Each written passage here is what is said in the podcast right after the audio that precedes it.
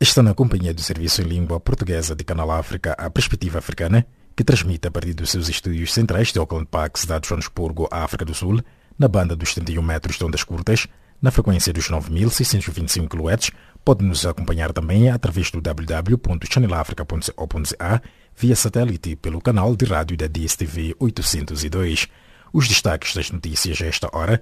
Burkina Faso rompe relações diplomáticas com Taiwan mulheres violadas em troca de comida em campos isolados na Nigéria, mulheres reúnem-se para debater democracia e cidadania na Guiné-Bissau. Mariam Moçamos a seguir com o desenvolvimento destas e demais notícias, a vossa especial atenção.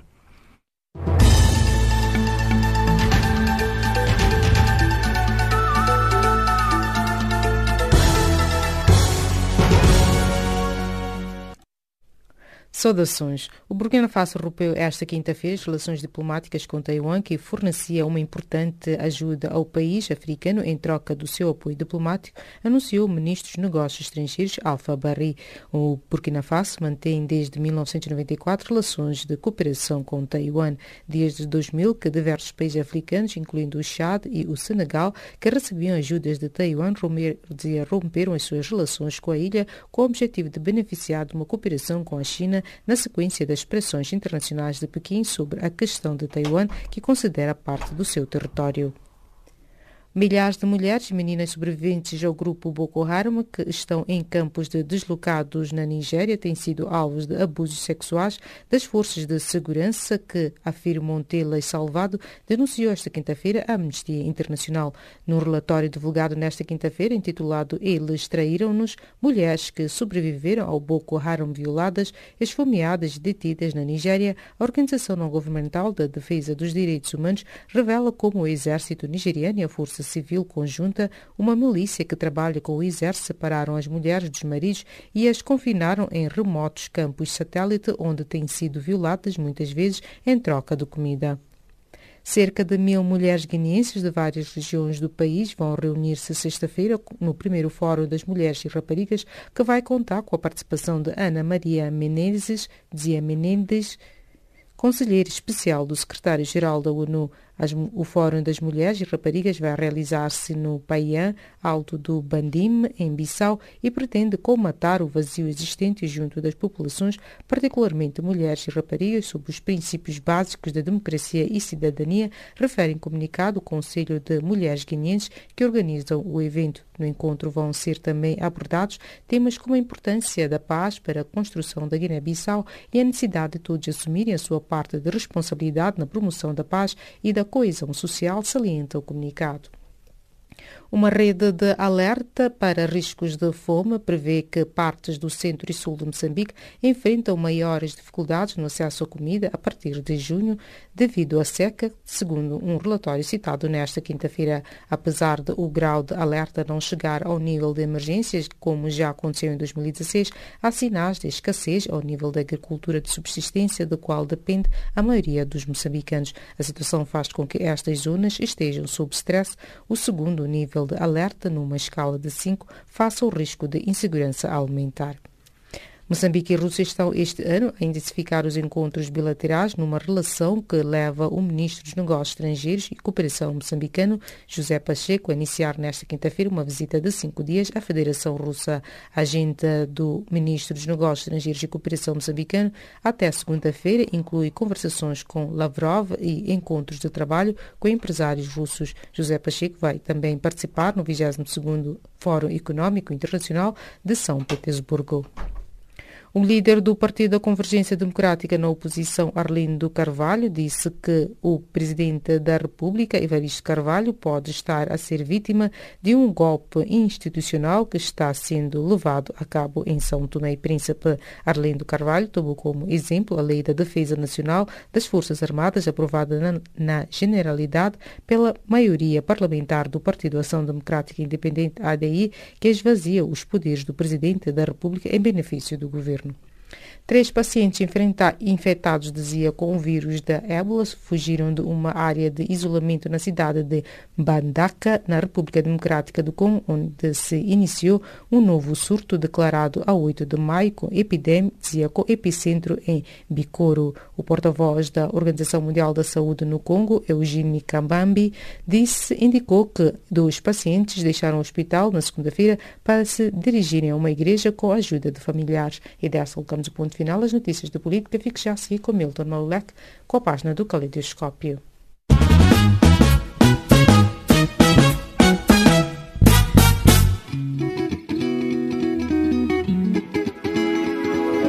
Caleidoscópio africano.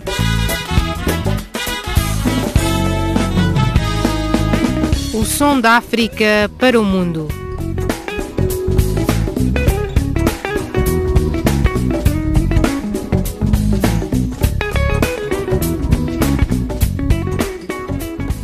Caleidoscópio africano.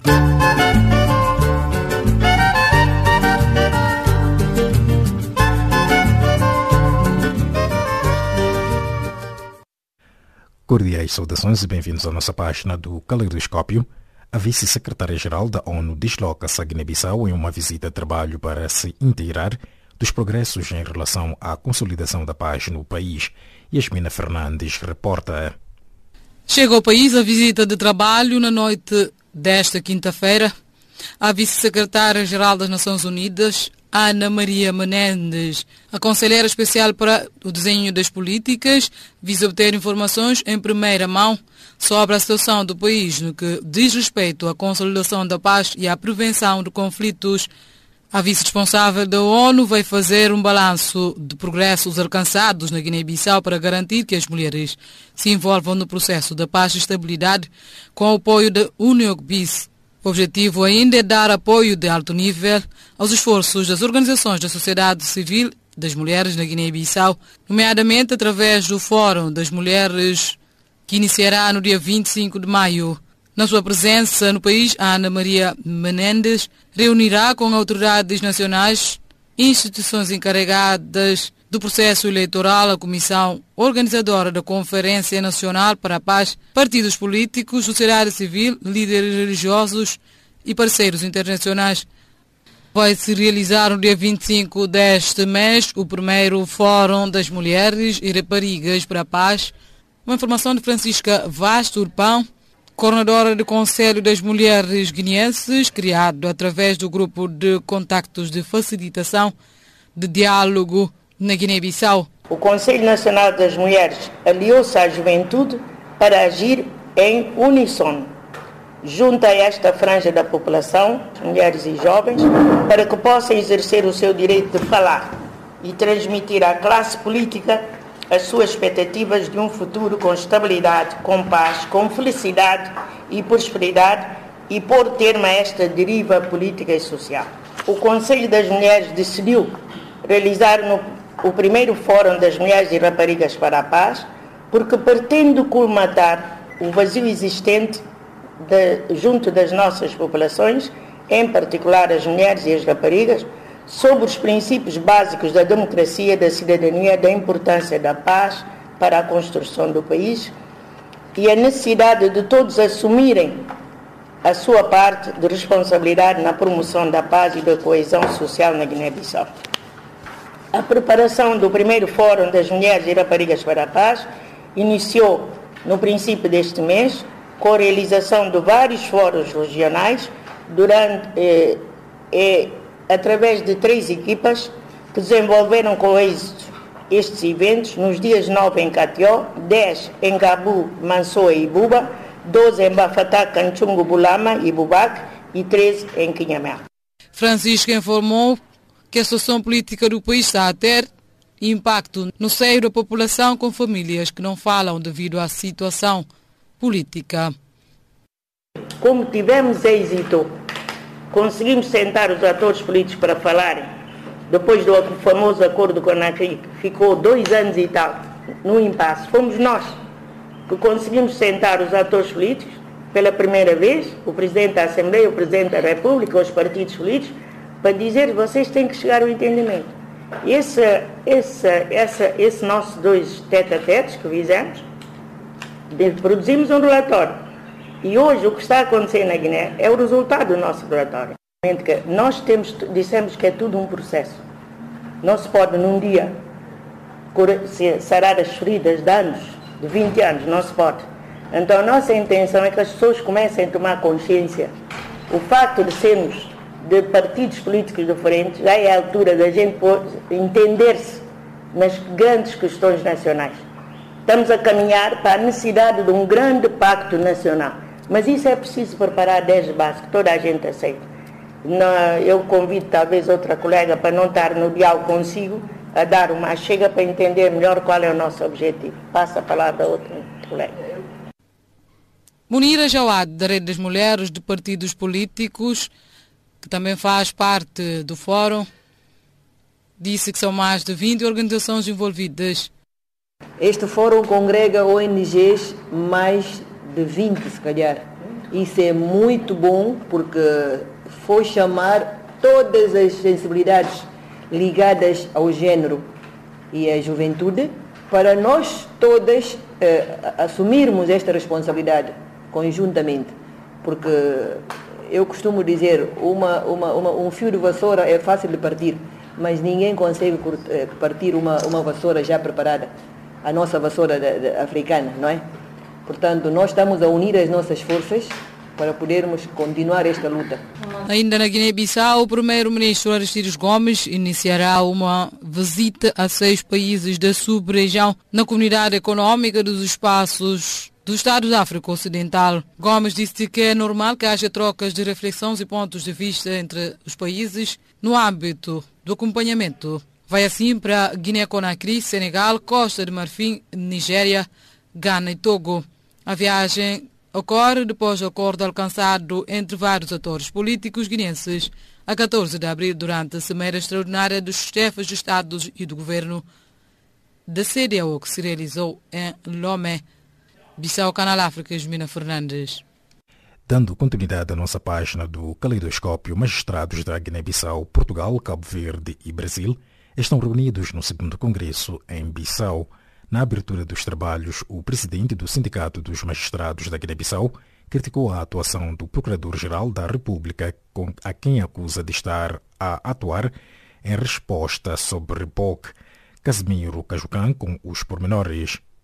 Os magistrados de países de língua portuguesa estão a discutir em Bissau as competências e a autonomia do Ministério Público no combate à corrupção para a afirmação do Estado de Direito Democrático e dos Direitos Humanos. A Constituição, o Estatuto e a autonomia do Ministério Público, tempo e justiça, ética e deontologia para o Ministério Público, justiça e comunicação social são, entre outros temas, em discussão no âmbito do segundo Congresso do Ministério Público guineense, no qual participam também magistrados portugueses, brasileiros, moçambicanos e santomenses. Todos, no mesmo diapasão, defenderam ser urgente uma reforma no sentido do reforço da autonomia do Poder Judiciário, do Poder Político, dando exemplo à nomeação do Procurador-Geral da República pelo Presidente da República. Falando no ato, o presidente do Sindicato dos Magistrados do Ministério Público, Domingos Martins, afirmou que nos últimos anos têm aparecido acusações de corrupção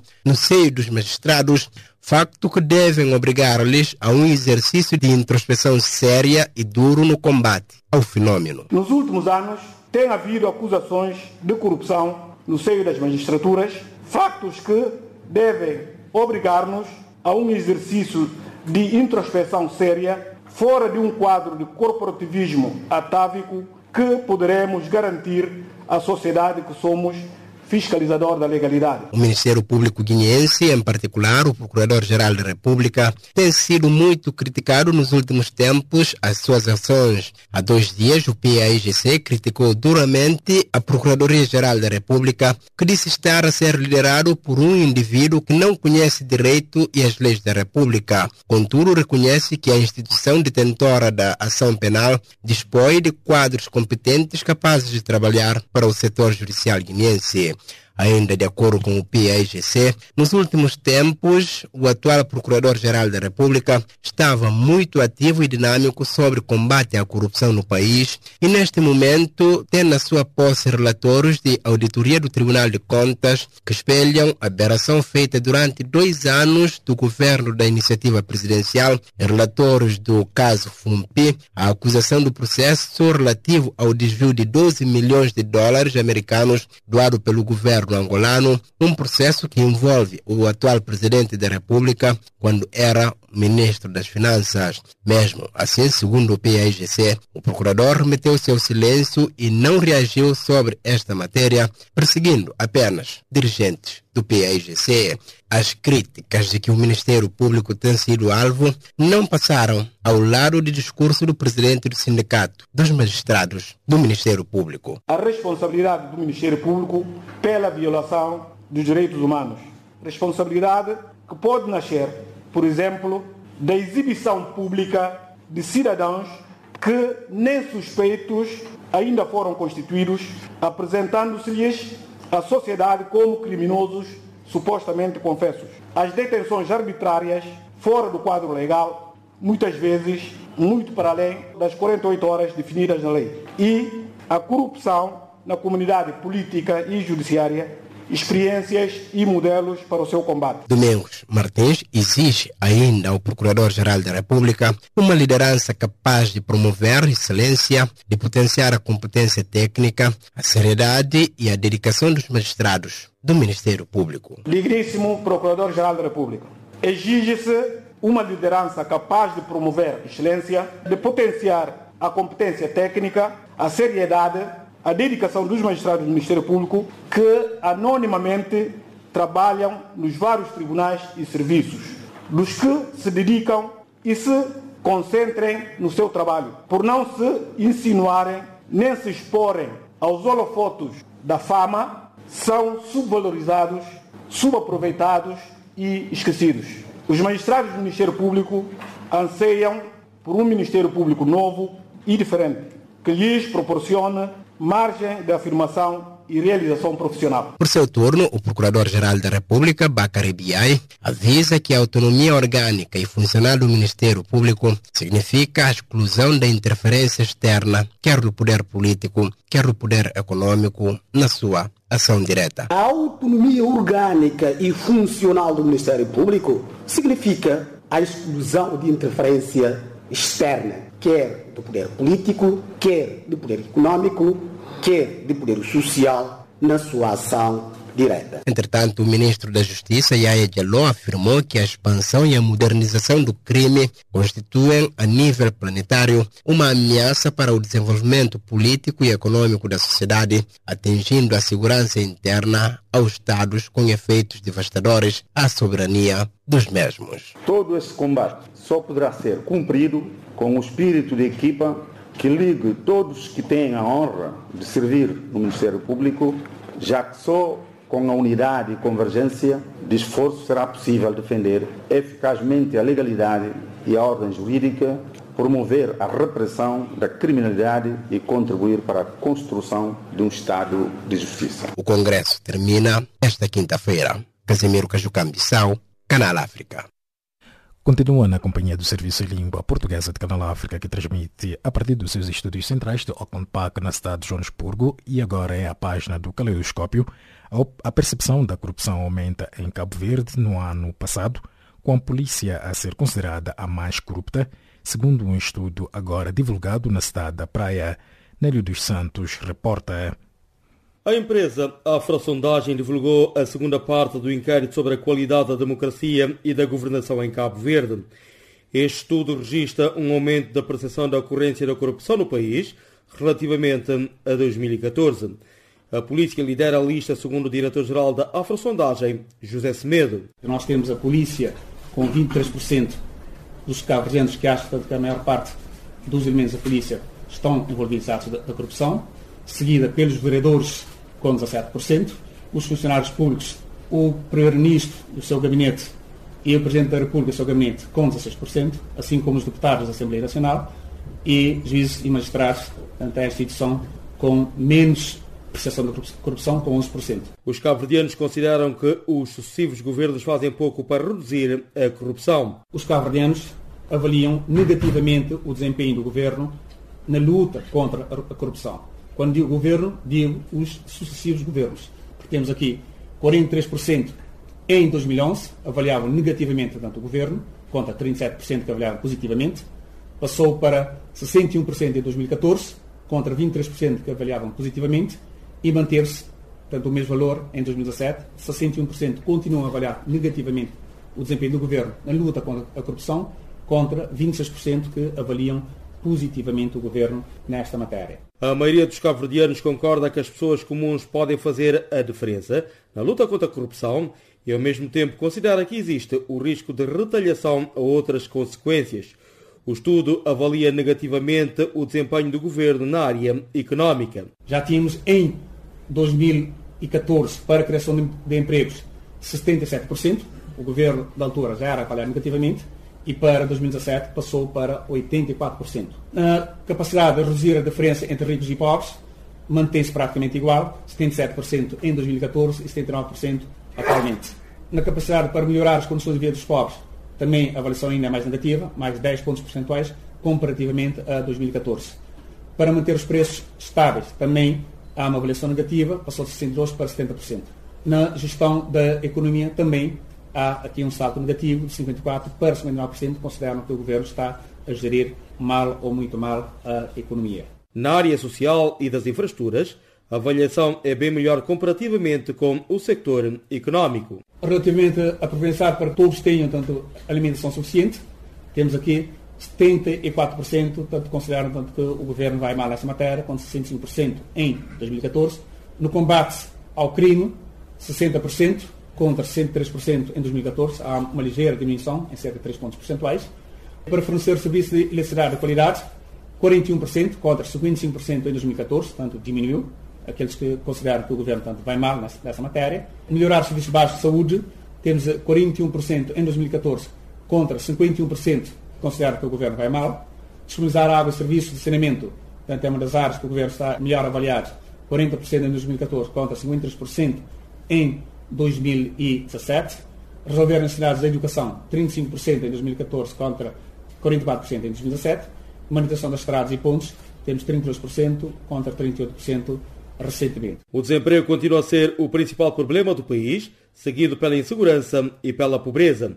O primeiro-ministro é avaliado positivamente pelos cabo-verdianos, ultrapassando pela primeira vez o presidente da República. Em 2014, o presidente da República tinha 67% contra 58% para o primeiro-ministro, mas já para 2017 o primeiro-ministro teve um salto bastante significativo, passou para 77%, e o Presidente manteve-se no mesmo nível, 67%. Os deputados da Assembleia Nacional não tiveram, tanto nenhuma variação, manteve-se, igual a 2014, 44%. Quanto à confiança nas instituições eleitas, os cabo-verdianos escolhem, em primeiro lugar, o Presidente da República. O Presidente da República, em primeiro lugar, com 49%, mas com menos 8 pontos percentuais comparativamente a 2014. O Primeiro-Ministro, 43%, menos 4 pontos percentuais comparativamente a 2014 a Comissão Nacional de Eleições, desculpe, 43%, portanto, valor igual ao do Primeiro-Ministro, também 2 pontos percentuais comparativamente a 2014. A Assembleia Nacional, para todos os nossos deputados, temos 40%, menos 5 pontos percentuais comparativamente a 2014. O Partido do Poder, nesse caso, tanto o MPD, com 40%, um ponto percentual a mais do que o Partido do Poder em 2014, tanto que era tanto o PICV, na época, tanto 39%. O Executivo Camarário, 35%, foi 41% em 2014. Por último, temos aqui os partidos políticos da oposição com 31%, quando teve 42% em 2014. Entre as instituições não eleitas, as Forças Armadas lideram a lista em que aparecem também os tribunais e a polícia. O inquérito sobre a qualidade da democracia e da governação em Cabo Verde foi realizado entre 20 de novembro e 5 de dezembro de 2017 nas ilhas Santiago, São Vicente, Santo Antão e Fogo. A margem de confiança é de 95%. Foram entrevistados 1.200 indivíduos com mais de 18 anos. A afrosondagem está ligada à Afrobarometer, uma rede de pesquisa apartidária em 36 países africanos e já realizou inquéritos idênticos em 2002, 2005, 2008, 2011 e 2014 sobre as atitudes dos cidadãos em matéria de democracia, governação, economia e sociedade civil, entre outros tópicos. Da cidade da Praia, Nélio dos Santos para o Canal África. O presidente da República de Angola, João Lourenço, autorizou nesta quarta-feira o ministro das Relações Exteriores para acabar com o nepotismo praticado por quadros responsáveis do Ministério das Relações Exteriores, o embaixador-chefe das missões diplomáticas, e orientou o ministro a afastar os funcionários sem qualificações, nomeados apenas por serem familiares ou protegidos destes ou daquele político. Antônio Pacheco, analista político luso-moçambicano, elabora. O presidente angolano tem vindo a trabalhar de uma forma sistemática e de uma forma cuidadosa e neste momento está a atingir um dos elos mais nevrálgicos de Angola. É que por tradição, e não precisa ser só os diplomatas angolanos, os diplomatas eh, internacionalmente usam o facto de estarem no exterior para abrirem contas pessoais, para terem benesses eh, ultra sofisticadas, para terem acesso, de facto, a uma série de benefícios injustificados. E ele levanta um outro problema, que é há uma série de funcionários no Ministério dos Negócios Estrangeiros, mas depois há de ir a outras áreas, áreas certamente, em que o parentesco garante acesso a determinados cargos que não são legitimamente aceitáveis por não terem condições das pessoas em causa, por não terem nem formação, mas simplesmente são familiares e isso de facto é uma medida. Mostra que o Presidente de Angola tem sido cirúrgico no estudo dos dossiês e depois na conclusão e na tomada de decisões. O presidente diz que com esta medida é para inaugurar uma nova era em que há necessidade de se reduzir as missões diplomáticas, consulares e, consequentemente, a diminuição do pessoal. Que leitura faz disto? Vamos ver quem é são os países mais afetados, as zonas mais permeáveis a esta decisão. É óbvio que tudo isso vai ser estudado porque, por exemplo, a existência de determinados postos em zonas, por exemplo, como Panamá e outras capitais, deixam a ideia de que aquilo que, em muitos dos casos, os lugares são para beneficiar e para permitirem certo tipo de corrupção generalizada, de nepotismo. Existem algumas uh, representações que são únicas exclusivamente para benefício, de facto, do pessoal da diplomacia e não só de outros setores e, portanto, acho que é uma visão acertada em relação a vários países, nomeadamente países árabes e por aí fora, em que não se justifica uma presença tão grande da diplomacia angolana. Outro problema da diplomacia angolana tem a ver com certos embaixadores e diplomatas veteranos da guerra ou com responsabilidades no MPLA que negavam de abandonar os seus postos, isto por serem próximos do presidente ou terem o apoio do presidente. Que análise faz em torno desta constatação? Não tinha, por palavras diretas, chegado lá, mas é isso, obviamente, também está em causa. É que há alguns cargos que são quase vitalícios para alguns embaixadores e, e, que criaram nos países onde estão, nomeadamente no Brasil, em Portugal e por aí fora, criaram laços eh, empresariais para familiares seus nos países em que estão. E, mas isso, repito, Angola está a ir ao, no caminho certo, mas infelizmente não é uma tradição exclusiva de Angola. É uma tradição das diplomacias de diversos países, até na utilização de como funcionários de familiares próximos, como já tínhamos referido, filhos, sobrinhos, mulheres, que passam a ser telefonistas da embaixada e outras coisas assim. Portanto, é uma medida, mas atenção, não vale a pena estar a pensar que isto é exclusivo de Angola todos, em todos os países, há carreiras diplomáticas que são feitas por, por vantagens eh, que alguns eh, funcionários conseguiram retirar. Outra medida apresentada pelo presidente tem a ver com a retirada dos passaportes diplomáticos a muitos cidadãos nacionais e estrangeiros que acabam utilizando sem exercer cargos que justifiquem. Que análise faz em torno desta banalização do uso deste documento internacional? É outra das questões, inclusivamente, quando estamos a falar em passaportes diplomáticos, há muitos elementos, muitas figuras internacionais que estão ligadas à máfia angolana e que utilizam passaportes diplomáticos diplomáticos angolanos. E não é um caso, nem dois, nem três, são variadíssimos.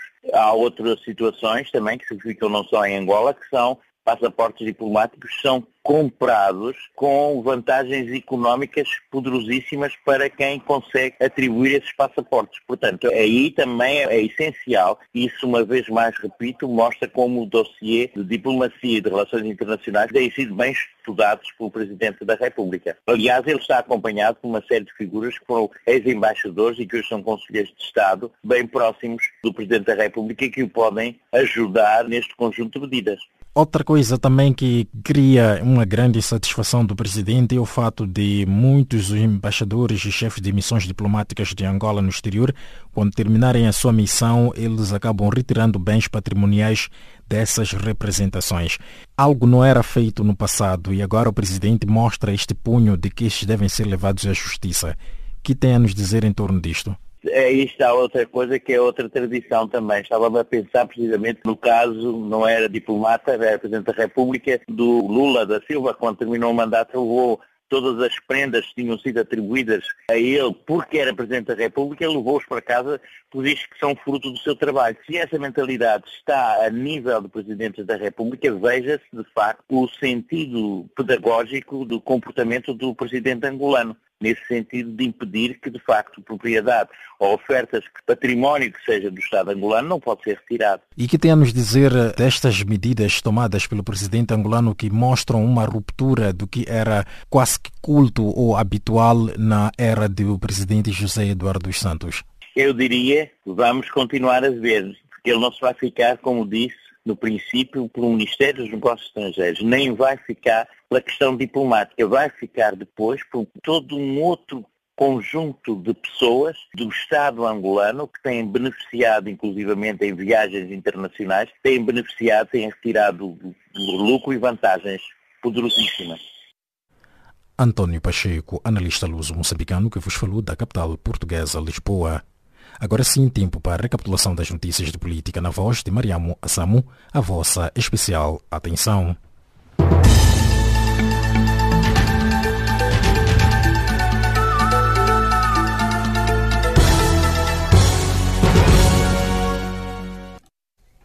O resumo das notícias a esta hora. O Burkina Faso rompeu esta quinta-feira as relações diplomáticas com Taiwan, que fornecia uma importante ajuda ao país africano em troca do seu apoio diplomático, anunciou o ministro dos Negócios Estrangeiros, Alfa Barry. O Burkina Faso mantém desde 1994 relações de cooperação com Taiwan. Milhares de mulheres e meninas sobreviventes ao grupo Boko Haram, que estão em campos de deslocados na Nigéria, têm sido alvo de abusos sexuais das forças de segurança que afirmam tê-las salvado, denunciou esta quinta-feira a Amnistia Internacional. Cerca de mil mulheres guineenses de várias regiões do país vão reunir-se sexta-feira no primeiro Fórum das Mulheres e Raparigas, que vai contar com a participação de Ana Maria Menendez, conselheira especial do secretário-geral da ONU. O Fórum das Mulheres e Raparigas vai realizar-se no Paiã, alto do Bandim, em Bissau, e pretende colmatar o vazio existente junto das populações, particularmente mulheres e raparigas, sobre os princípios básicos da democracia e cidadania, refere em comunicado o Conselho de Mulheres Guineenses que organiza o encontro. Uma rede de alerta para riscos de fome prevê que partes do centro e sul de Moçambique enfrentam maiores dificuldades do acesso, dizia no acesso à comida a partir de junho devido à seca, segundo o relatório citado nesta quinta-feira. Apesar do grau de alerta não chegar ao nível de emergência como já aconteceu em 2016, há sinais de escassez ao nível da agricultura de subsistência, da qual depende a maioria dos moçambicanos. Moçambique e Rússia estão este ano a intensificar os encontros bilaterais numa relação que leva o ministro dos Negócios Estrangeiros e Cooperação, José Pacheco, a iniciar nesta quinta-feira uma visita de cinco dias à Federação Russa. O líder do Partido da Convergência Democrática na oposição, na, em São Tomé e Príncipe, Arlindo Carvalho, disse que o presidente da República, Evaristo Carvalho, pode estar a ser vítima de um golpe institucional que está sendo levado a cabo. Três pacientes infectados com o vírus do Apple fugiram de uma área de isolamento na cidade de Mbandaka, na República Democrática do Congo, onde se iniciou um novo surto declarado, dizia, a 8 de maio, com epicentro em Bicoro. E desta colocamos o ponto final à recapitulação das notícias da política. Fique já a seguir com Milton Malulek, com a continuação do Caleidoscópio.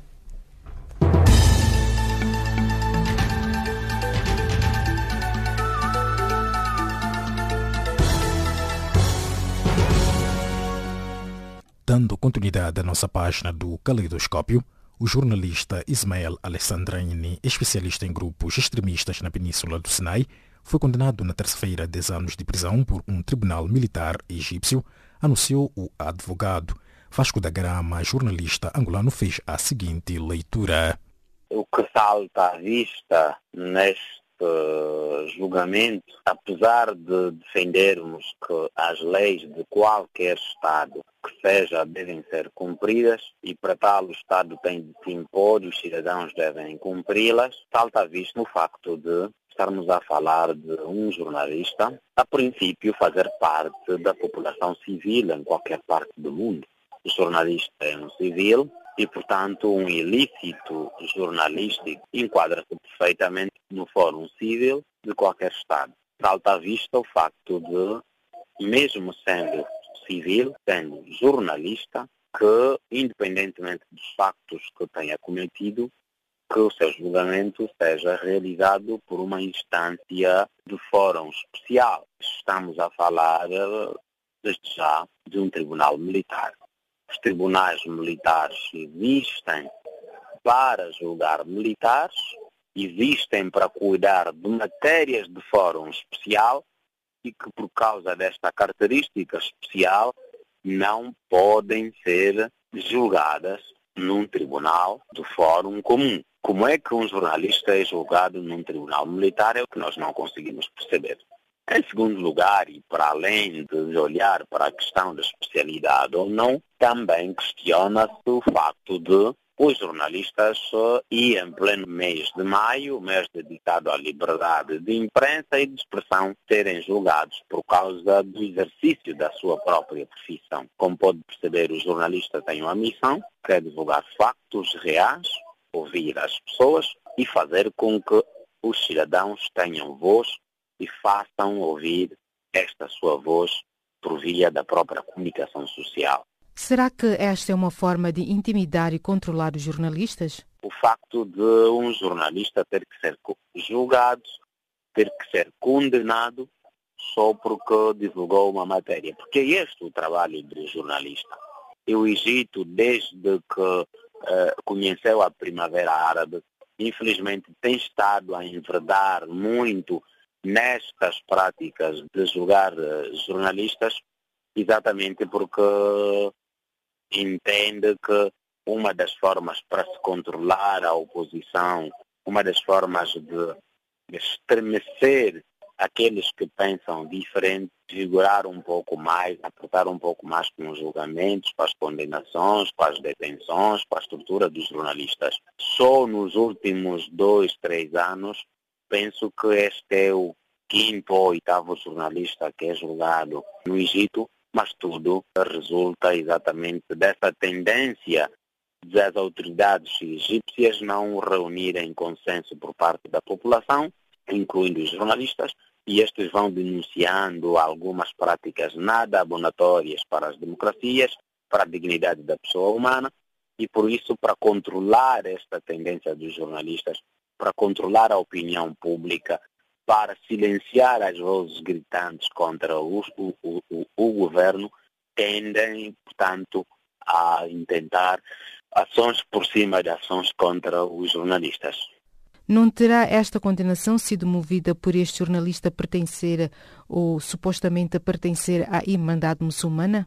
Não me parece que tenha sido movido por pertencer a este grupo. Entendo que, independentemente dos grupos em que os jornalistas estejam, é o, é o caso dele, é o nosso caso, nós temos matérias que reúnem elementos suficientes para que as mesmas matérias sejam noticiadas, sejam transformadas em notícia. Não é uma questão de ideologia, não é uma questão de, de gosto, não é uma questão de consentimento, mas temos que convir que os jornalistas têm a sua parte, têm o seu trabalho a fazer independentemente de, portanto, serem ou não da Irmandade. Penso que isso não influencia muito na, no trabalho do jornalista. Ocorreu, as matérias existem, temos que ter, enquanto jornalista, temos que fazer eh, fé de que, de facto, as coisas existiram e ele só as noticiou. Quanto ao fato desta falta de liberdade de imprensa naquele país? Como pode perceber, Isto ocorre numa altura em que essas situações uh, vão ocorrendo um pouco pelo todo o continente, um pouco pelo mundo. Como pode perceber, as estratégias dos Estados que acham que os jornalistas tenham o microfone para os criar problemas com a massa votante, as estratégias uh, passam por silenciar jornalistas, ativistas sociais. Estamos em crer que esta é a estratégia que o governo do Egito tem, manter essa gente calada porque quer fazer passar a sua estratégia sem nenhuma oposição. É exatamente essa questão de não aceitar que as pessoas falem livremente que está na base e tem estado na base de controlar essas pessoas. A ficar para trás Vasco da Gama, jornalista angolano que vos falou a partir de Luanda.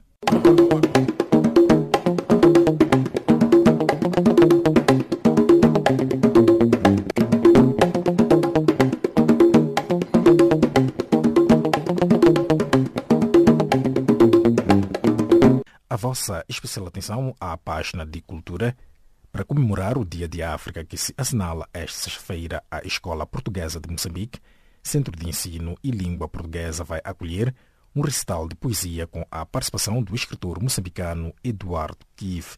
A cerimônia literária inclui a apresentação de uma peça teatral infantil que está a cargo de um grupo de alunos da Escola de Comunicação e Artes da Universidade Eduardo Mulhan, com encenação de Guilherme Roda. Sem Pudor é o título da mais recente obra literária do escritor angolano Lucino Canhanga, a ser colocado ao dispor dos leitores nesta sexta-feira no Cefojur, em Luanda. A obra de gênero poesia com 50 páginas, segundo o autor, aborda temas ligados à sexualidade e à sociedade, ou seja, a relação entre as pessoas nas comunidades. Segundo o escritor, foram precisos oito anos para elaborar o livro que conta com 38 textos. O escritor descendente de cabo-verdianos que nasceu em Dakar, Pierre Franklin Tavares, lança esta sexta-feira uma obra na capital cabo-verdiana, cidade da Praia. A cerimônia acontece na Biblioteca Nacional, devendo a obra ser apresentada pela Fátima Fernandes, curadora da Biblioteca Nacional. A mesma enquadra-se nos 150 anos do nascimento do patrono da cultura cabo-verdiana Eugênio Tavares. A editora Companhia das Letras, que publica a obra de Philip Roth no Brasil desde os anos de 1990, planeia para julho de 2018 uma nova edição do romance Quando Ela Era Boa, When She Was Good. O livro foi publicado pela editora Expressão e Cultura em 1972, com o título As Melhores Intenções, e está esgotado desde então. A tradução é de Jório Dusta, que também verteu ao português pelo menos outros seis livros do autor. A adoção da língua nacional no ensino e do seu uso pelos serviços públicos e privados exige dos investigadores um estudo permanente das mesmas, bem como a atualização constante das dinâmicas que nelas se assistem. Este repto foi lançado esta quarta-feira pela Ministra da Educação e Desenvolvimento Humano Conceita Surtani durante a abertura do quarto seminário sobre padronização da ortografia de línguas moçambicanas, evento que decorre na Universidade Eduardo Mulhan, em Maputo. A União dos Escritores Angolanos promoveu, na noite de quarta-feira em Luanda, um debate em torno da tridimensionalidade do jovem escritor no panorama da literatura angolana, no quadro do programa MACA, a quarta-feira, o escritor e responsável do movimento cultural do CUNEN, Hamilton Venocanha, escolhido para falar sobre o assunto, apresentou as dicotomias existentes na tridimensionalidade do jovem escritor e destacou a idade biológica, a idade literária e a maturidade literária. A exposição de arte intitulada Almas Cruzadas de Simões e Robin van do Sla será inaugurada no último dia do mês corrente pelas 18 horas na Galeria Colunguana, na estação ferroviária de Maputo, onde estará patente até ao dia 29 de junho de 2018. Esta exposição permite aos estudantes de arte, especialistas e público em geral a possibilidade de mais uma vez poderem ter acesso à obra destes dois artistas unidos por laços de amizade. A China superou a América do Norte e se tornou o maior mercado cinematográfico do mundo no primeiro trimestre de 2018, graças principalmente aos filmes locais, segundo dados chineses e americanos. A China é ainda um mercado essencial para os estúdios de Hollywood. Os blockbusters são muito bem sucedidos, apesar de Pequim limitar o número de filmes estrangeiros exibidos nos cinemas. Falar com e para a juventude não é uma tarefa fácil, mas é um desafio que encara a série documental Outros Tempos Jovens, que estreia nesta quinta-feira no canal Pago Max da HBO, isto no Brasil, abordando temas tabu e diferentes pontos de vista. Algumas mudanças, porém, foram feitas para a nova temporada. Na anterior, a cada episódio era mostrada a história de um personagem anônimo e um famoso. É desta forma que colocamos o ponto final à página cultural do Serviço em Língua Portuguesa de Canal África, a seguir com Mariamo Assamu na página econômica a vossa especial atenção.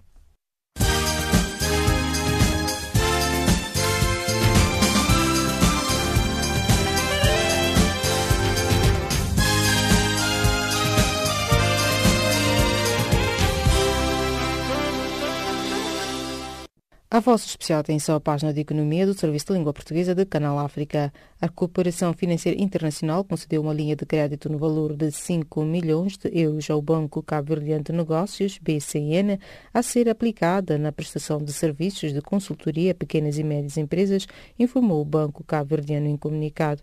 O comunicado do BCN precisa que o financiamento da Agência do Banco Mundial para o setor privado visa, sobretudo, estimular a melhoria das estratégias de crescimento das empresas pertencentes a mulheres. A nota acrescenta que, através de uma outra linha de financiamento da IFC, no valor de 2 milhões de dólares, o BCN poderá também expandir as suas operações de financiamento comercial através de um serviço mais competitivo e mais ágil.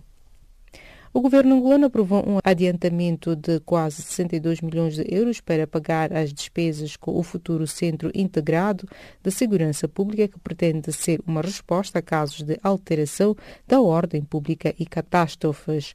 A informação consta de um decreto assinado pelo presidente angolano João Lourenço, com data de 14 de maio, autorizando o Ministério das Finanças a inscrever o projeto no Programa de Investimento Público de 2018.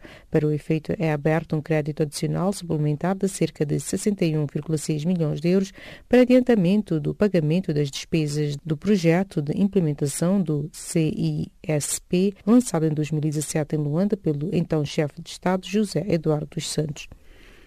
Entretanto, Angola e Ruanda vão passar a ter voos diretos entre si, operados pelas suas transportadoras aéreas, respectivamente TAC e Ruanda E, nos termos de um acordo assinado pelos dois países esta quarta-feira em Kigali. Segundo a fonte, o acordo para estabelecer e operar serviços aéreos entre os dois países foi rubricado pelo ministro angolano dos Transportes, Augusto da Silva Tomás, e pelo seu homólogo ruandês, Jean de Dio.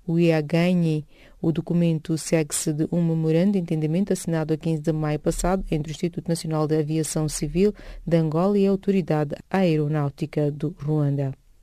O chefe da missão do Banco Africano de Desenvolvimento BAD em Moçambique disse nesta quarta-feira que o país está a perder até 80 milhões de dólares por ano por ter uma dívida pública insustentável.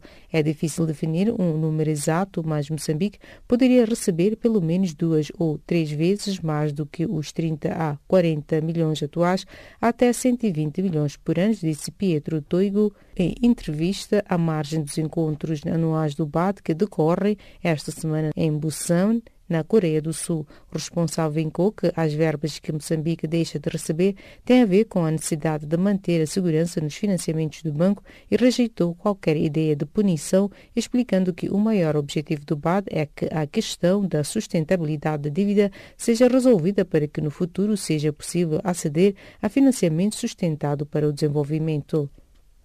O presidente do Banco Africano de Desenvolvimento, BAD, e o ministro das Finanças da Coreia do Sul concordaram nesta quarta-feira que a China não é um concorrente no que respeita ao financiamento do desenvolvimento econômico do continente africano.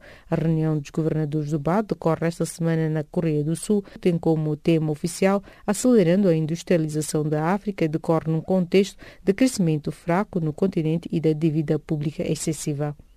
A agência de notação financeira SIP Global considerou quarta-feira que os riscos atuais sobre os pagamentos da dívida pública dos países africanos sugerem que a iniciativa de alívio da dívida feita pelas organizações internacionais em 1996 falhou.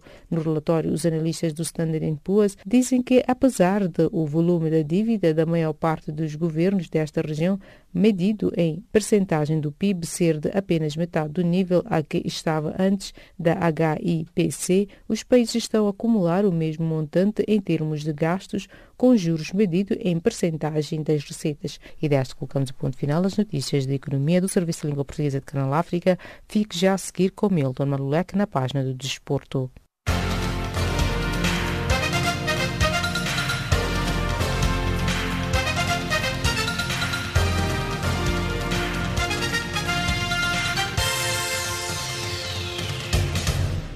Cordiais saudações, bem-vindos à nossa página desportiva. Uma obra literária intitulada Segurança Social, Fundos de Pensões e Seguros para Desportistas, de autoria dos escritores David Kinjika e Egas Viegas, foi lançada quarta-feira em Luanda, com o objetivo de elucidar a cultura jurídica no seio da classe desportiva angolana. A cerimônia de lançamento teve lugar no anfiteatro da Escola Nacional de Administração em Angola. O fator casa na final da Conferência Este do Campeonato Norte-Americano de Basquetebol NBA, mas uma vez provou ser uma mais-valia, e esta quarta-feira o cenário voltou a repetir-se. No TD Garden, os Bolton Celtics derrotaram os Cleveland Cavaliers por 96-83 e neste momento vencem por 3 a 2, uma eliminatória que é a melhor de sete jogos, situando-se a uma vitória de garantir uma vaga na final da NBA. Segunda força do basquetebol angolano, Petro de Luanda procura o 13º título em sênior masculino na final da 40 edição do campeonato a iniciar na próxima segunda-feira, frente ao 1 de agosto, em sistema de play-off, a melhor de sete jogos. Entretanto, o 1 de agosto entra para esta disputa com algum à vontade no, no que ao ranking diz respeito, pois, independentemente do desfecho, continuará folgado na frente do quadro angolano dos campeões Sinto que a diferença para o principal concorrente é de seis títulos. Jogos e competições internacionais voltarão a ser disputados em estádios líbios depois de proibidos há vários anos devido à insegurança no país, prometeu o presidente da Federação Internacional de Futebol FIFA, Gianni Infantino. Devido à insegurança prevalecente na Líbia, a FIFA proibiu a organização dos jogos de competição internacional nos estádios líbios, obrigando assim as equipas líbias a disputarem os seus jogos em casa no exterior do país. O Akbi Kazri não vai jogar frente a Portugal no particular agendado para o próximo dia 28 de maio em Braga. O jogador do Rennes sofreu uma ligeira lesão muscular e vai ser poupado pelo técnico tunisino. O encontro frente a Portugal enquadra-se numa série de três amigáveis que a Tunísia vai fazer frente a três seleções europeias. Além da seleção portuguesa, os africanos enfrentam a Turquia e a Espanha. O treinador português Rui Águas divulgou esta quarta-feira os convocados para os jogos particulares com a Argélia e Andorra no seu regresso ao cargo de selecionador de Cabo Verde, com mais de metade dos futebolistas a jogar em Portugal. A Federação Cabo-Verdiana de Futebol anunciou na última sexta-feira o regresso de Rui Águas ao comando da seleção de futebol, cargo que deixou há mais de dois anos devido a salários em atraso. Danilo Poça já não é treinador do Sporting Clube de Nampula, último classificado do Campeonato Moçambicano de Futebol Moçambola, com efeito a partir desta quarta-feira. Poça foi afastado alegadamente por maus resultados. Por lugar deixado vago por Danilo Poça, a direção do Sporting está em negociações com Rogério Balat, que semana passada foi afastado do comando técnico do Ferroviário de Nampula. As equipas do Petro de Luanda e o 1 de agosto poderão ultrapassar o Interclube na liderança do Campeonato Nacional de Futebol da Primeira Divisão Girabola 2018, em caso de vitórias diante do Sporting Cabinda e Sagrada Esperança da Lunda Norte, respectivamente para o acerto ao calendário. O Interclube, que já realizou todos os jogos da primeira volta, lidera a condição com 26 pontos. Samuel Eto'o está a caminho da Lazio de Roma, que procura um substituto para o internacional português Nanin, emprestado pelo Valência. a mídia italiana avançou um encontro entre o avançado camaronês e o diretor desportivo do clube italiano, Iglitar. Uma mudança para Roma confirma o regresso de Eto'o à Itália, depois de passagens pelo Inter, onde conquistou o campeonato e Liga dos Campeões, e Sampdoria. E é desta forma que colocamos o ponto final à página desportiva do Serviço em Língua Portuguesa de Canal África. Gratos pela vossa especial atenção.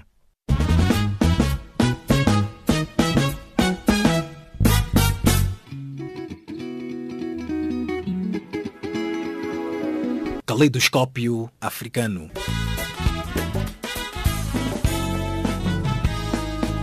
O som da África para o mundo.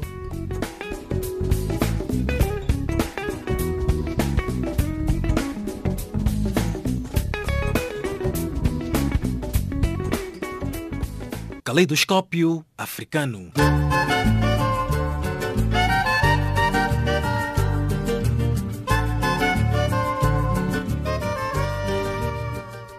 Prezados ouvintes, já chegamos ao termo da nossa presente edição, esta que chegou a cargo de Charles Kumalo, Mariamo Assamo e Milton Malulek na produção e apresentação, na qual contamos com Tido Macau na mesa de montagem. Em nome desta vasta equipa, os nossos agradecimentos o novo encontro fica marcado para breve, lembrando que já a seguir estará na companhia do Serviço em Língua Inglesa de Canal África.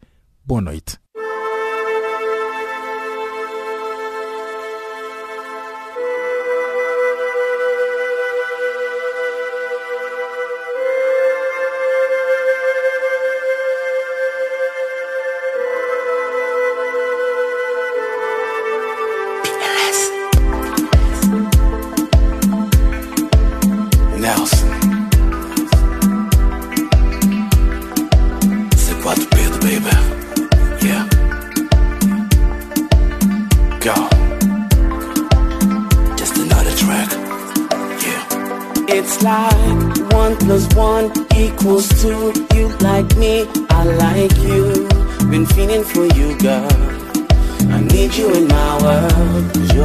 Special.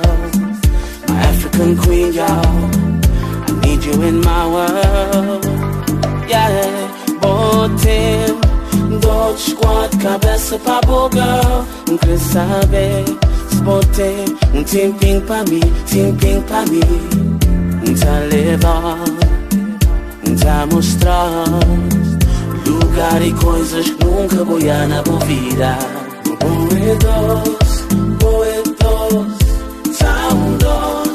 Esse calor que tá sentindo pra bom Nunca tive pra nenhum modo, lady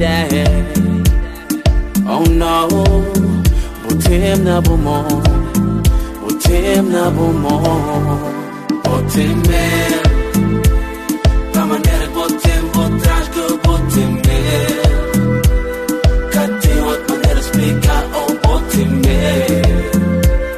Nessa forma que vou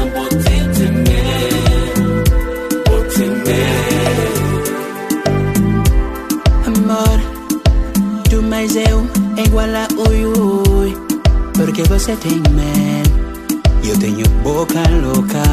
Gosto quando você me toca. A minha voz fica rouca Amore Manda mais beijo que eu quero Manda de novo Juro que eu não vou falar Manda vir beijo eu quero mais Juro que vai ficar entre nós, man. Você pode mandar em mim Eu não ficar triste, pode até fingir, mamãe Pode fingir que me ama. Give me more kiss Cause I wanna give again. You shouldn't go tell nobody Give me just one more. Você pede eu dou Por ti sou louco Baby, quem me aceita tem bom gosto Se tu sente muito amor É porque você tem medo Pra me dominar assim Só podes ter medo cabeça Só podes ter medo e pra eu não parar de beijar tua boca Só podes ter medo Vou temer Botem Dois, quatro, cabeça pra boca. Não quer saber Se botei um tempinho pra mim Tempinho pra mim. Não tá levar Não tá mostrar Lugar e coisas que nunca vou na vida Give me more kiss, cause I wanna give again You don't gonna tell nobody Give me just one more. Você pede eu dou Por ti sou louco, baby Quem me aceita tem bom gosto Se tu sente muito amor É porque você tem mel